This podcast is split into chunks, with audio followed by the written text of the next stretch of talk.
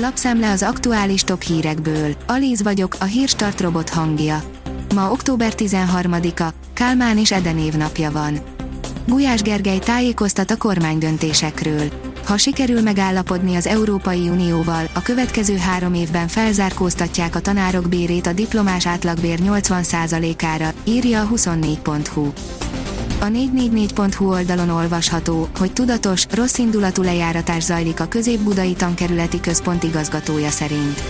Hajnisné Anda Éva szerint béreket emelni szükséges, de a megfélemlítésig jutó, törvénytelen, sok esetben a tanulókat tiltakozásra kényszerítő módszerek nem segítenek. A hornbokros korszak inflációs rekordja is megdőlt volna szeptemberben az árstop nélkül, írja a G7. Az előző 30 évben mindössze 6 olyan hónap volt, amikor a jelenleginél is magasabb élelmiszerinflációt mértek.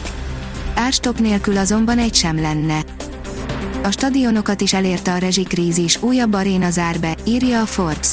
Csak annyira fűtik fel a Debreceni stadiont, hogy megakadályozzák az infrastruktúra elfagyását. Ovisok kapnak levelet szüleik válása ügyében Magyarországon, írja az Infostart.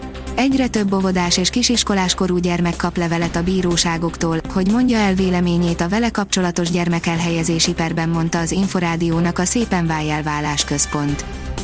A portfólió oldalon olvasható, hogy hamarosan az egyik legnépszerűbb NATO fegyvert is megkaphatja Ukrajna.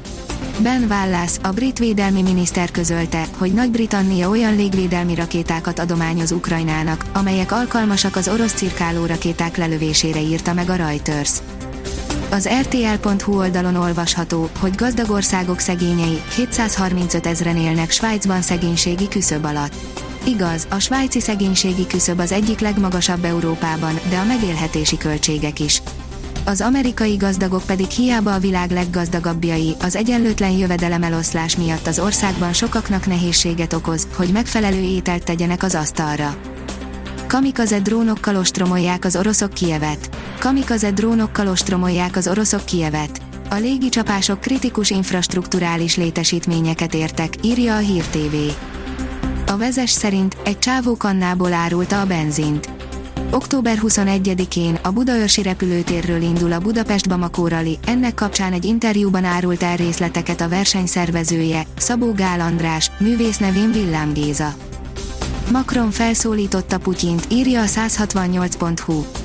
Emmanuel Macron francia államfő az ukrajnai háborúról és annak következményeiről adott élő TV interjújában szerda este felszólította Vladimir Putyin orosz elnököt, hogy térjen vissza a tárgyalóasztalhoz, és megígérte, hogy Párizs újabb fegyvereket szállít az ukrán hadseregnek. A rangadó oldalon olvasható, hogy megfenyegette a játékosokat a Juventus elnöke.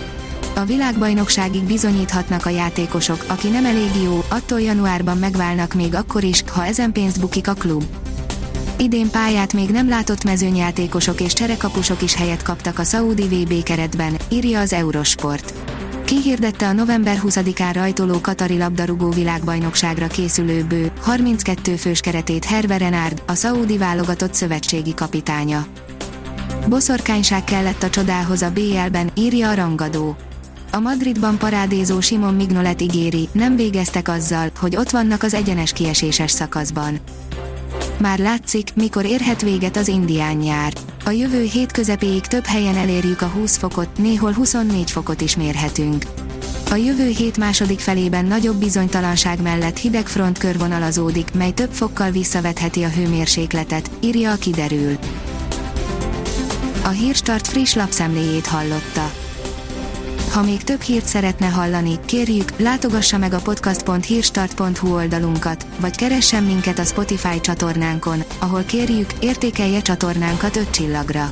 Az elhangzott hírek teljes terjedelemben elérhetőek weboldalunkon is. Köszönjük, hogy minket hallgatott!